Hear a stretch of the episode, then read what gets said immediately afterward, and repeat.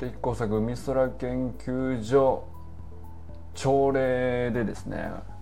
先ほどやったんですけど30分音声なしで喋りました。そういう大トラブルいつかやるだろうと思ってたんですけど今度こそどうですか？本日8月令和5年8月25日でございます。ユージンさんどうでしょうか？今度こそ入ってますか？いやさっきもねちょっともう一回やったんですけど、うん、あの、思った通りのマイクトラブルでございましてあなるほどこういうこともあんのねっていう。あ聞こえましたね。ありがとうございます。これでいけますね。ありがとうございます。これでいけますね。はい。やった やった やっと喋れるっていうか、まあ、ずっと喋ってたんだけど。30分丸々喋ったけどねあのー、音声なしで。いやーなんかほんといいこと喋ってたよ。まあ、昨日のゆきかさんがね、あのモテサクコンサルをあの申し込んでくださって、えー、90分ですね。あのまあ本当いろんな話聞かせていただいて、まあ、コンサルらしいコンサルといえばもう初めてかもしれないですね。そのこのオンラインサロン立ち上げる時に一番最初にこう機能としては最低限これあった方がいいなと思って一応つけといたっていうのがモテ作コンサルなんですよね。その Google カレンダーでまあ時間帯選んでそれでポチッと押せばあの僕とあの申し込んだ人の Google カレンダーに自動的に何時何分からあのこれでお互いやりましょうっていうまあそれがこう自動的に入ってでオンラインミーティングできるっていう、まあ、その仕掛けが使い使いたかったっていうのもちょっとあるんだけどまあ、あとはでも単純にコンサルやってみたら俺意外と自分なんていうかあのいい感じなんじゃないかなっていううんなんかやったこともないしさ別に実績も何もないんですよ。そのコンサルタントっていうのはこういうものだとかそういうプロとしてのさスキルがあるわけじゃないしうんまあ過去こういうふうな人の相談乗ってきましたとかそういう実績も何にもないからさ。何もないんだけどただあのそういうコーナー作っていろんな人の相談乗るってやったら俺すっげえなんかこういい感じなんじゃないかなっていう。あの確信はあるんですよね。だから一応機能として歌うにはこれはすげえいいんじゃないかなと思ってあの人オンラインサロン立ち上げるにあたってこれはもう絶対マストで俺絶対いけるって思ってるところではあったから、まあ、えてねその無理に使ってくださいって話でもないんですけどあの立てといたっていう感じなんですで1年経ってようやく阿部由香さんがガチでそのまんまの目的で使ってくださったところまあ昨日の90分の感じはね本当にまさしくコンサルだなっていう話でしたけど中身としてね。あの非常にいい時間でしたね。でまあゆかさんはゆかさんでコンサル申し込んだっていう意識なんでまあ、いろんなこう課題であるとか悩みであるとか将来のビジョンであるとかいろんな多岐にわたる話題もう全部いろんなこと聞いてくださったんですけどでまあだからコンサルを受けたっていう意識だと思うんですよね。なんですけど僕の側からするとですねこれどう聞こえてどう見えてるかっていうとめちゃくちゃ勉強なんですよこれが。でこれは僕の側からはめちゃくちゃ勉強になるしあそういうふうに世界見えてそういう課題に対してそういうふうにこうなんていうかモチベーションを持ってるとか逆にうんと興味は持ったけどここにはモチベーションが続かないってことも逆にあるんですよね。でそういうことも全部含めてこう自分一人では思いつけないことをあの持ち込んでくださることでもあるじゃないですか。そうすると,、うんと、めちゃくちゃこう僕の頭の中でですねあの脳みそがすげえ喜んでる感じするんですよ。勉強になるっていうだから本当ウィンウィンだなと思いましたね。ゆうかさんはゆかさんでこうあの朝ねサロンにも投稿してくださったじゃないですかあのモテサックコンサル受けてこんな風に自分としてはねこう視界が開けて整理できましたっていうことをおっしゃってくださって本当良かったなと思うしそれなんかあのあの投稿読んでいただいたら分かると思うんですけど非常に整理されてますよね。であれはなんか僕がこう90分話してたまんまがすごく綺麗にサマリーされてるなと思ったんですけど、まあ、そこにねすごくいいお手伝いできたなっていう実感もありつつお手伝いしたっていう意識じゃなくて実際の90分の時はね単純に優香さんからこうすっげえ面白い話聞かせてもらってめちゃくちゃ勉強になりましたっていう感じなんです僕からしてると本当こんなウィンウィンないなっていうね。あの本当めちゃくちゃいい時間だったですよねでまあそれでまだ1回実績実績として カウントするにはねまだたった1回なんだけどもやはり確信に変わりましたよねその自信が確信に変わったじゃないですけど その松坂松坂投手のあの名言を借りるとですね自信が確信に変わりましたみたいな感じですよ。あのー、俺こういうのすげえ自分に合ってんだろうなってずっと思ってたんでだからこそその、まあ、特に全然、あのー、申し込まれなくても一応立てといて全くこう不安がないっていうか。あのまあ、そういう趣旨でモンテサックコンサルはこちらっていうコーナーをもう一番最初のこうトップにね掲げたんですよ。でまあ1年ね特にこうんまあない申し込みがないならないなであるあるある意味さその、えー、平和なことといえば平和なことなんだけど あのまあそれでこうなんていうかあの僕から求めるような話でもないんでね。でまあ別に相談だけじゃなくて単純にねこれちょっとちょっと30分雑談しませんかでも全然いいっちゃいいんですけどまあなんかあの置いといてやっぱり良かったですよねゆうかさんがあんな風にこう使ってあんな風にこう自分で自分の価値を上げるところにね自分で登ってってその様をこう目の当たりにしてたんですよ僕はね。でまあ僕は僕でそのゆかさんに聞かれたことはもう全部包み隠さず お答えしましたけど まあそれはなんかそれ逆に俺ゆかさんにコーチング受けてくるのかなっていうぐらいすごい自分自分で引き出された感じもありましたしめちゃくちゃウィンウィンだったよねっていうことをねあのー、まあ朝はねその興奮冷めやらずでもう本当なんかそのうーんエキサイティングだったよ最高だったよっていう思いを伝えたくて張り切りすぎた結果マイクトラブルっていうね。そのだからだからそのユージンさんが必死に俺にね「音入ってないですよ」伝えてくれたくれてたにもかかわらず全く気づかずにですね30分音なしで配信を行うという無言 無言なんだけど俺はすっごい偉いなんか興奮した風であのずっと喋っとるなこいつというね。あの 世にも奇妙なコンテンツ。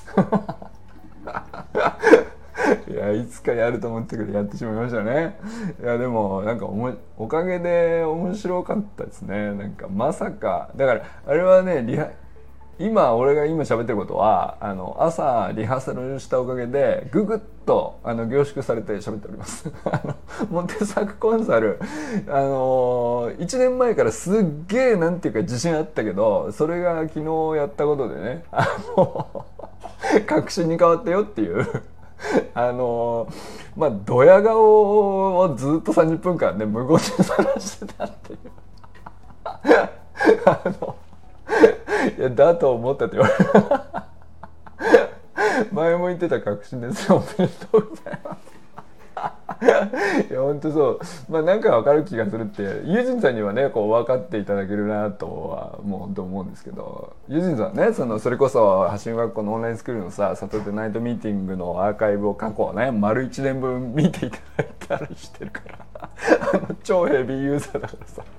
なんていうかもうそれこそモテサコンサルのコーナー使わずとも過去1年分全部あのアーカイブ見てる人なんてさそんなもう逆に 今更聞くこともないでしょうねっていうぐらい俺のことを知り尽くしてると思うんですけど。いやだからなんかあのそうそうあの感じですよ、うん、あの本当あの感じなんでだから別にあのなんていうのコンサルっていうとコンサルタントさんが上で、えー、相談する側がちょっと下みたいな体にもなりかねないなってって思うんですけどあのここがねモテ作すごいいいところは非常にフラットにできちゃうんですよね。自慢話ですかっていう話なんですけどそのいやこれ自慢話じゃなくて俺は事実を言ってると思ってますね。あのすごいだろって言いたいわけじゃないんですよ。そのなんかフラットになっちゃうのよ。これがね多分すごく俺のポジションというか特性というかうーんまあ何だったら言あえて言っちゃうと才能かもしれないですね。あの 才能うん、才能じゃないって言いたいけどこれはね47年こういろいろこう何かしら偶然積み上がった結果のものとしてあのこうなっちゃってるんで僕こうこのポジション以外逆に言うと今更できないその上に立ってもらった方が助かるんですけどって言われても上に立てないしあの下から来てくださいって言われても下から行けないし そのフラットになっちゃうのよ俺はね。だからあのモテサッコンサルはですね非常に特徴としてはですねあのどんな人からだからゆきかさんなんて20歳以上年下なんだよ。年下で。でコンサルでこうこんなことをちょっと例えば悩んでます。課題があります。こういうふうにしたいんだけどどうしたらいいみたいなことだとする。なおさらね上下出来合いやすいじゃないですか。で俺が20歳上だとかっつったらなおさらですよ。でもフラットになっちゃうんだからあのこれはもう絶対ですよ。絶対なんですよだからそれでも本当にだからゆきさんもあの投稿にね書いてくださってましたけどいやめちゃくちゃ良かったと。でこれはねなんかあの俺もドヤ顔で言いたいわけじゃなくて本当実際本当に良かったんですよね。それはあのやってこれ向いてんだなこういうことかな俺な。あのって思ったよね。これなんでなんだろうなってちょっと今ねあの朝話してないことで言うと 朝のパートはねもう今のところでそういうドヤ顔の話を30分間喋ったよっていう話なんですけど。まあだから無音でよかったよね逆に。そんなドヤ顔話は無音でいいよねっていう話かも。しれないなんでこうなったんだろうなってちょっと今思ってんだけどあの結構ね僕共感する能力自体は極めて低いと思うんですけどね。自分でその自分を見た時に。なんかねあの感情的に共感するってことはなぜか俺すごい能力低いなと思うんですけどただ相手の関心自体に対して理解したいっていうだから関心を寄せるっていうこと自体ですよ。相手の関心に関心を寄せるですね。これはね何ていうかあの、まあ、よくねコーチングとかあのコミュニケーションにおいては大事だとか言われるんだけどこれね僕こうすごい自然に割とやっちゃうんだよね。でなんかあのこれは非常にこう自分の特性もなんていうか自然に培われてきた特性の一つだなと思うんですけどこれなんていうかこう研究者魂に近いところがあってそのえー、自然の断りみたいなものに興味関心を抱くとかその例えばね朝顔観察しててなんでこうなんだろうみたいなその観察してたら興味が湧くみたいなのと一緒でその他の人が抱いた関心とかあの他の人が悩むってことはねそれに対してこうそれだけ強い関心を抱いてることからこそ悩んだりするわけじゃないですか。その関心とかに対してなんていうか純粋にこう研究テーマとしてすごくスッと興味が湧いちゃうんですよ。だけどその人が言うまではあの興味がないんです。なんかすごくだからまあある意味ねこう無知な状態でゼロからゼロ出発でその人があのなんていうのかなあの今これに関心があるんですって言われたらそのところからゼロスタートでその人から教えてもらう立ち位置であの関心を寄せれるっていうか興味を抱けてほうほうほうほうっつって理屈を学んでそのそれをそうするとその人は相談してる体かもしれないけど同時に俺にその関心分野に対してその人の関心分野に対して教える体でもあるじゃないですか。だからあの多分プラマイであのフラットなんでしょうね 共感ではなくて共有する力がとても強い。あなるほど。いいいい の表現ですね。いやそうそうなんだと思う。そのお互いの脳みそをあの人間の特殊能力として一番強い部分としてはさお互いの脳みそを共有してまあ物語を共有するのがホモ・サピエンスのねあのダントツで他の動物にはない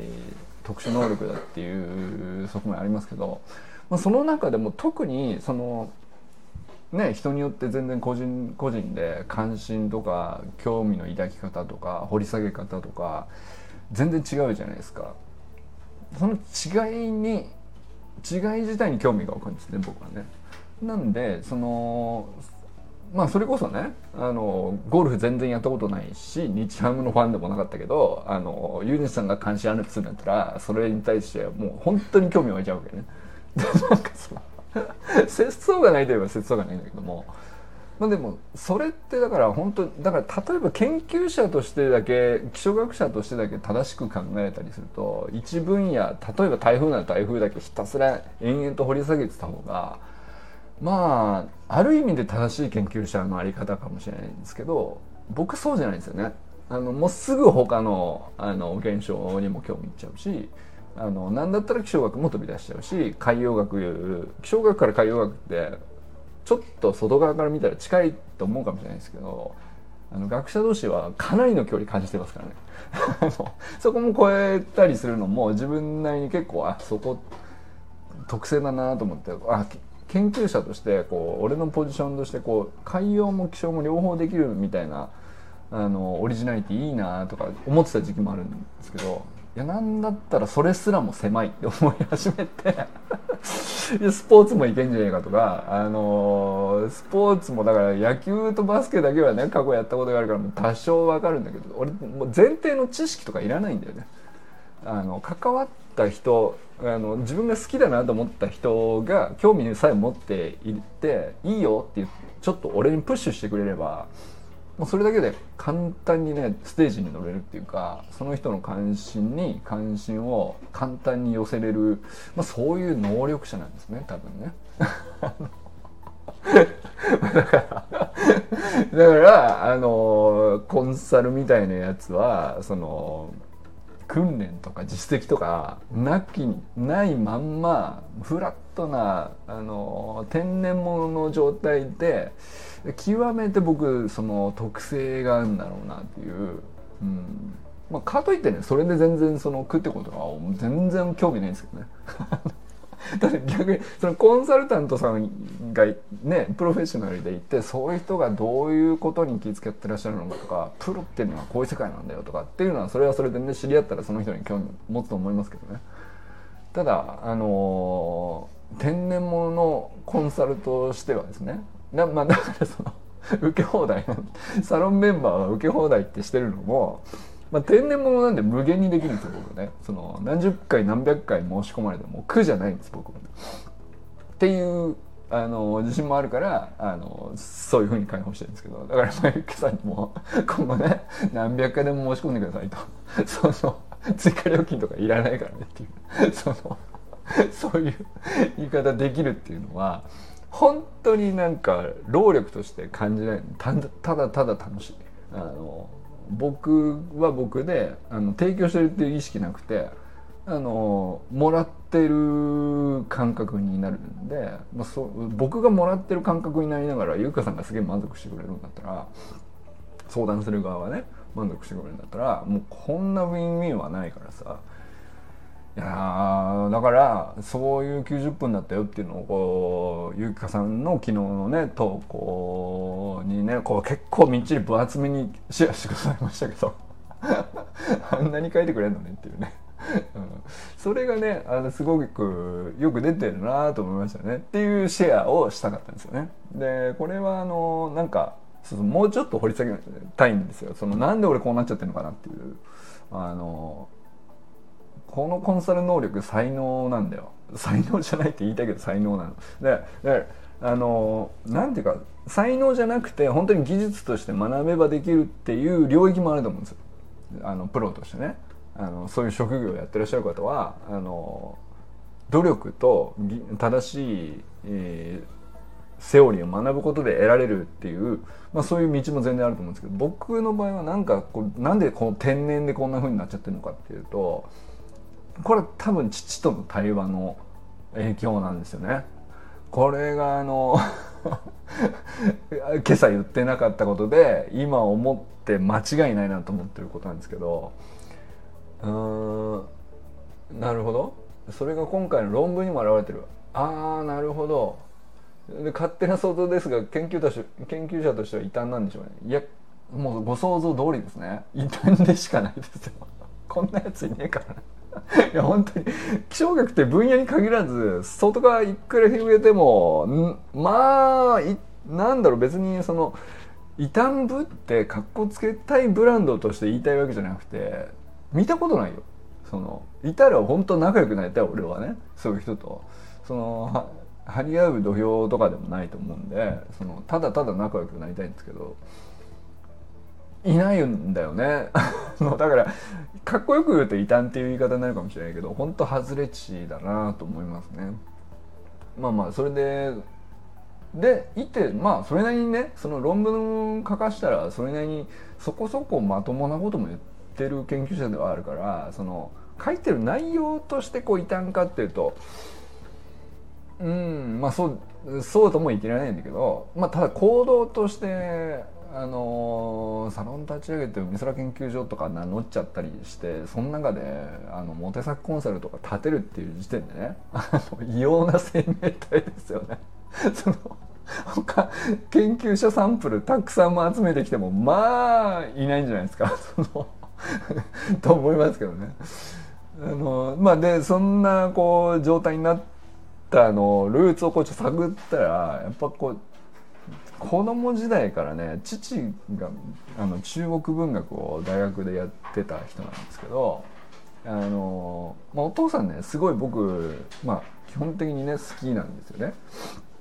まあでもそこそこそれなりにねこうあのなんていうかそこそこぶつかったりもしてるしずっと仲良しだったかっていうと、まあ、全然そんなでも美しい話でも何でもないんだけど何が多かったかなってか思うともうとにかくねなんていうか子供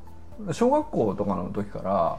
子供に対してはそれ難しすぎないっていう内容をもうなんていうか そのそのまんまにぶつけてくるわけよ。もう全く最初当然わけ分かってないと思うんだよねだから音声としてしか入ってこないしポカンとせざるを得ないっていうかさ全く情報としては受け取れてないっていう期間は相当あったと思うんだよね。でもそれ偉いもんで多分繰り返し繰り返しその話結構長いんですよね。その あのだいぶ引き継がれてると思うんですけどその、まあ、とうとうといろんなことをおっしゃっててですねあの父はですね。でまあその中身こそ覚えてないんだけどなんていうかね話してのこう流れとしてもどこまでが幹でどこが枝葉でどの枝とどの枝がどういうふうに関連してるかとかっていう関係性が極めてその今から大人になって考えてみても非常に捉えにくい癖のある話し方っていうか文章にするとねすごいあなるほどねと思うんだけどちょっとなんていうか段落が長すぎるんですよね 段落一個一個が。あのであとまあ章立てとか説の組み立てとか構造化はされているからその文章としてはおそらく読みやすいはずなんですけど話として聞いてるとその喋りが滑らかなわけじゃなくて普通にねちちとこの喋り言葉のやり取りなんで決してその滑らかでもないしそのここで区切るぞみたいな抑揚がわざわざね第一章ここからでここから次の段落行くぞって言ってくれるわけじゃないからさどこで途切れてるのかどこでこの段落とあの段落がつながってるのかとか全く見えてこないわけ。でもまあ極めて混乱してたよね俺はね父の話聞いてる時にさ なんだけど偉いもんでこれが徐々に徐々にね捉えられるようになってくるんだよ。あのそれであのなんていうかな父以外の人の話聞いてて話が難しいと思ったことがないんだよね。そのなんていうのかな例えばねその構造化されてない話あの、まあ、感情と事実が混じってたりとかそういうのいっぱいあるじゃないですか。でまあ喋りことなんてそんなもんだからさあの僕だってそうだしあのー、まあ思いつくままバーッと喋るじゃないですか。でそんなにロジロジカルに喋るぞって用意してなかったら普通ねあのあっちこっち行くもんだと思うんですよ。であっちこっち行くっていうことをね結構ねなんか僕目で捉えその実際にはさあの何も物はないし文字が飛び交ってるわけじゃないんだけどあのすごいこう目で追えるんですよ。あこっちだなあここっち側に今まとまってるこの塊の話に行ってるけどちょっとずれてこあの枝葉に行ったなとかっていうことをこうなんかすごい視覚的にイメージ化してこうどうやら頭の中に収まってているんでだからすっごい長く話してても割と最初の頃の話の振りとかの伏線回収だったりとかっていうのもなんていうか本人すら忘れてるようなところであだから最初そういうこと言ってたんですねみたいなことをあの思い出せちゃったりするんだよね。すごく俺にしてみるとあの父以外の人の話って極めて簡単に聞こえるんですよ。っていうかどんだけあっちこっち行っても全然追えますとスローモーションに見えてあのむしろ整理されてる方に見えちゃうっていう中国文学に比べれば日本語だしねっていうね なんかそんな感じなんだ。飲み会とか行くとさ酔っ払った状態でさらにねそのママ友とパパ友でこう男女差もある話の系統とかあるじゃないですか。でノリも違えばあのその人同士にこう興味関心とか相性もあってもうあっちこっち全部とっちらかってたりする飲み会なんてそんなもんじゃん。ところがそれがね飲み会を俺シラフでずっと聞くっていうのを延々や繰り返してるからまあすげえ楽しんでるし盛り上がってる輪に入ってはいるんだけど一方でこうちょっと俯瞰しててあの人からあの人へのパス回しがめちゃくちゃスムーズだったな。あそこのトライアングルすげえ回りやすいなみたいな感じで俺の中ではこう なんていうかめちゃくちゃこうイメージが整理されてて まあなんていうかすごいうまいんだよね俺ね。そこのなんていうか今日の飲み会の話サマリーしてくれって言われたらあのみんな途方に暮れると思うんだよ。普通だったら。俺できちゃうね。そのなんていうか。だからね。だからあのそれこそ橋信和子の「サタデーナイトミーティング」とかやっててもあのまあだから MC とかやらしたらねあの感じになるわけ。っていうね。そういうことだなっていう。だから昨日のゆきかさんのモテサコンサルでねあの本当に充実した時間でしたって言った言っていただいてこう確信に変わりましたみたいなドヤ顔したついでにね自分のこののあのスタンド能力何から来たんだろうなって思うとどうやら父のあのすんげえむずい難解な中国文学由来のあの長い話を小さい頃から延々聞いてたっていうのがこんなところで開花してますっていう。いやこんなん言ったら ちょっとこれ YouTube に流すとね父聞いてたりらし聞いてたりするらしいんでね。どう言われるかちょっと怒られるかもしれないけど。まああの そんな感じです。まあこれはね俺の解釈なんでね。ま あそんな話だったりするっていうことはねあのちょっと面白いなと。俺俺の俺による俺研究っていう話でいくとねすげえあのすごい特訓だったんですね。いやだからと俺は特訓の意識ないんだよ。ただただなんていうかむずいな全然わかんねえなってただただ少年時代思ってたから。でおかげでなんかその言葉が難しいものであると。あの多分ねだから僕口数少なかったんだと思うんだよね。逆に言うとね少年時代。すんごいこうあのまあそれこそね大学デビュー大学3年ぐらいまではね本当に人とコミュニケーションすげえ苦手だったしこうかなんだったら喫音も入ってたりしたんであのもうとにかく喋るの嫌だったしね その言葉発すること自体に結構恐怖感があってあのそれぐらいこうなんていうかあの言葉が重いもんだと捉えてたんだよね。だからヘビーすぎて潰れてたんだけどもある意味では。その 監視がこう流れ込んできてもそんなん一向に分かるわけねえじゃんっていう状態ではあったんだけど、まあ、ひとたび乗り越えた暁にはねなんか大学3年で花開いた日には。であちょっと待ってね。あの娘が帰ってきたんで開けてきます。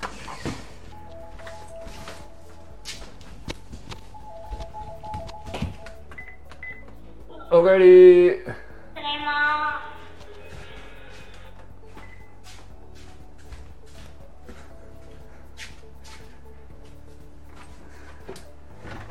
はい。えー そんな話がしたしたかしたよっていうね。えーまあ、ついでにあの皆さんこんおはようございますって言ったっていうね。まあなんていうかそれはもう無音にもなるだろうっていう。音 音消されちゃうだろうっていう話ドヤ、まあ、なかなか普段しないですねこういうねドヤ顔ですげえだろ話みたいな 話だったんですけどね「おかえり」ですね「おかえり」そう。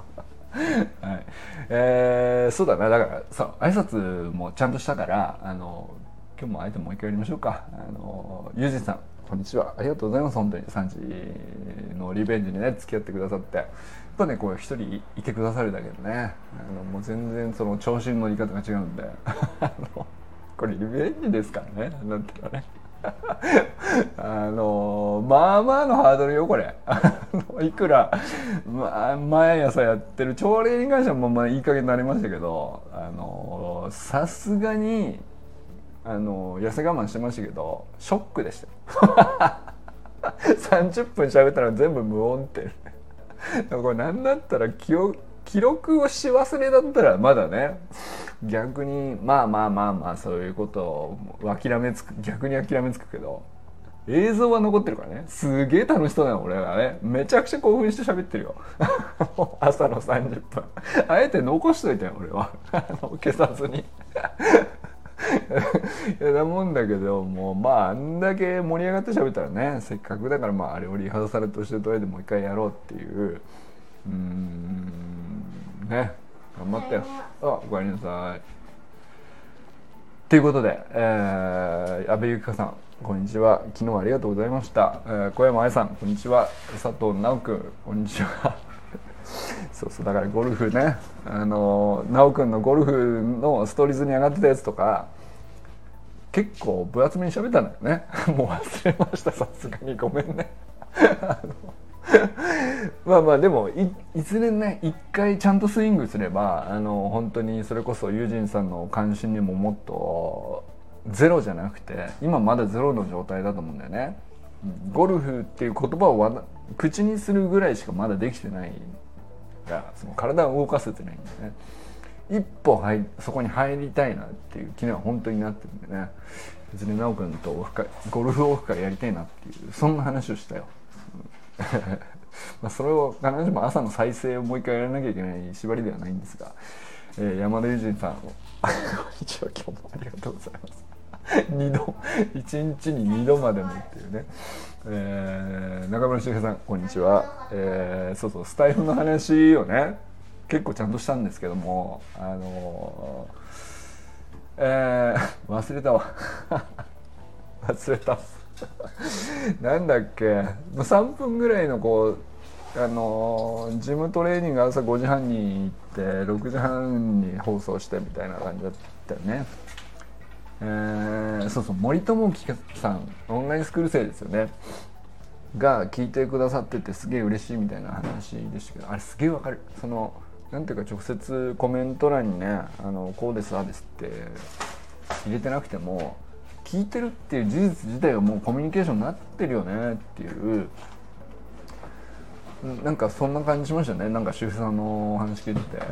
聞いてもらえること自体が本当に嬉しいんだなって。すごいすごい俺も分かりますね。なんか自分でもそんなこんな話してて誰か聞いてくれますかっていうね。思いながら毎日喋ってるわけよ。そうするとまあそう思いつつも結構毎日ユージさん来てくださるなみたいな感じなんだよね。来てくれてるだけでももうコミュニケーションできてるんですよね。そのもちろんコメント入れてくださってそれを読むっていうのもまあそれでねあのコミュニケーションとしてはまあ完全に成立するまあ見た目にも完全に成立するみたいな感じですけど。そういえばバスケ動画見てますけど今回の股関節の進展がスムーズ。あああそうですか。なるほど。あそうかもしれないですよね。あの知らんけど言うてますけども。いや結構ねユージンさんみあのー、やっぱり目が肥えてらっしゃるなと思いますね。知らんけどってつく割には的を得てるっていう。いや俺の感覚もそうです実際ね。これはあのー、多分あの、結構以前はそのフォーム自体はそのいろんなフォーム試したりあの調子のいい日も悪い日もいろいろあったんですけど結構ねやっぱりその野球の後にバスケってなりやすくてで野球の日には大体もも裏とケツが張るっていうそのその状態であのやることが多くてそうするとなんか意識しててもね股関節のスムーズさがねなかなかねっていう感じだったんですけど昨日は良かったですね。俺もそう思います。あのありがとうございます。あこれ嬉しいな。あ嬉しいな。そうそうそう。森友樹さんもねたまに僕のバスケ動画コメントをしてくださってユージンさんの真似してこうなんじゃないですか知らんけど言うてくれるんですけど あれもいいよね。なんか知らんけど文法あの割と使いますよね。なんていうかさいやなんか例えばあのトレーナーだとかバスケの知識があるとかその競技に専門的ななんか勉強したとかって知識があってのアドバイスとかってそれはもちろんねありがたかったり価値あったりするよりねあの価値あったりするのかもしれないけどまあ見た目として僕はそのよく知らんけどこう見えますってただそれだけのこう事実のフィードバックですよね。これはでもね案外バカにならなくてあのまあ自分は自分でねずっとこうそのメタ認知のために動画撮ってやってるわけですけどこれバカにならないんだよその第三者の知らんけどこう見えるっていうねあのフィードバックっていうのは。なんだったらアドバイスとかよりもあの僕にとっては結構最近貴重だなって思っちゃったりしてるぐらいなんで、うん、あの知らんけど文法大発明ですよ 友人さん。もっとやっていいんじゃないですか友人さん。俺以外にも。まあでも関係性いるかもしれないですね。知らんけどって言っただけでその事実のフィードバックをまっすぐね率直にした時にこうそのままねあのありがたいと思って受け取ってもらえる関係性っていうのは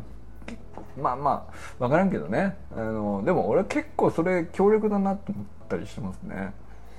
うん。そうだから下手だから自分がする時も下手なアドバイスはこうしちゃダメだなっていうのはもちろんそうなんですけどうん。なんかあの事実のフィードバックっていうところにできるだけこう寄せていく方が大事なのかなっていうのはちょっと思ったりするよね。あきらさんが映った。あ確かに。きら節か。あきら節か。なるほどな。まあまあそうか。そういうことかもしれないですね。うん。はい、えー、ということで、えー、どこまで行ったっけ？寺井修香さんおはようおはようございます。じゃなくて寺井修香さんがね40日ぶりに跳躍練習を再開されて今度ね9月1日2日にあのマスターズのなんかどこだったかすごい立派なトラックであの大会あって結構みんなで森弘さんとか、えー、秋葉さんとか、えー、何人かでね出場されるっていうことで僕もねだから本当にあの日程あったら行きたいなと思ってたんだけどまああの今回はね友人さんに会いに行くっていうことであの そっちを取りましたけど。いや本当ねあのゆゆかさんの跳躍がねストーリーズに上がってるんでぜひ見てほしいって言ったんです。これでも本当に美しくてなんていうかもうただの跳躍じゃないのよ。もうなんかゆかさんのうん人生詰まってんのよ。ゆか寺石ゆか飛びますっていう状態なんですけど。なんか跳躍ってさまあフィジカルに陸上として跳躍もかっこいいしあの素晴らしいもんだと思うんですけど、まあ、いろんな文脈で使うじゃないですか。あの跳躍ってね。ジャンプアップしたいんですよみんなね。でもそれがなかなかできなくてこうあの何に砂塚さんに「ありがとう」って言ってるゆかさんが可愛い。ああなるほど。そうとにかくゆかさんが可愛いんだよね。可愛くてそれでいてあのフィジカルであの努力家ででなおかつセルフコーチングっていう特殊技能も持ちながらいろんな人にコミットしてさいろんな人の人生をこうお手伝いして。でいて自分もやっぱりその毎朝毎朝朝5時から1時間ライブ配信してね。っていうこうもう本当生き方自体がこうあって砂場であ砂場さんにありがとうね。砂場さんにありがとうって言ったか そういうことか。かわいい。かわいいね。なるほどね。砂場さんありがとうか。かわいいなんだろうなあの可愛さな。でもああありたいよね。うん。なんか自分の年上のうんまあだから女性男性かかわらずああいう可愛い年の取り方できたらもう最高っすよね。でだからそういうこ年齢の重ね方とかさそういうのも全部詰まってんだよね。でそういう人が飛び上がってるっていうのはうんなんかもういろんな文脈乗っかるじゃないですか。だから美しいなと思うんだと思うんですよね。いや本当頑張ってください。あの応援しております。えー、清水信之さん。こんにちは。やっとたどり着きました。の 清水さん今日は何言ったかな？忘れました。多分なかったと思う。山本健太さんこんにちは、えー、森本茜さん全国管区こんにちは、えー、砂塚森田さんこんにちは、えー、ということでね、えー、今日もう残り何時間もありませんが半日ね皆様どなたと笑いますでしょうか。今日も残り半日ね良き一日をお過ごしください。今日僕はね夕方ねこれからあの知り合いのあの増田亮介さんのライブにね夕方また新宿で、えー、あるということなので行ってまいりたいと思っております。まあそんなわけでね、えー、皆さんも良き一日をお過ごしください。じゃあね友人さんありがとうございます。今度こそねこうやってコメント見れてたらね全然問題ないんですけどね。いやリベンジでもしてよかったな。なんか面白かった。ありがとうございました。じゃあね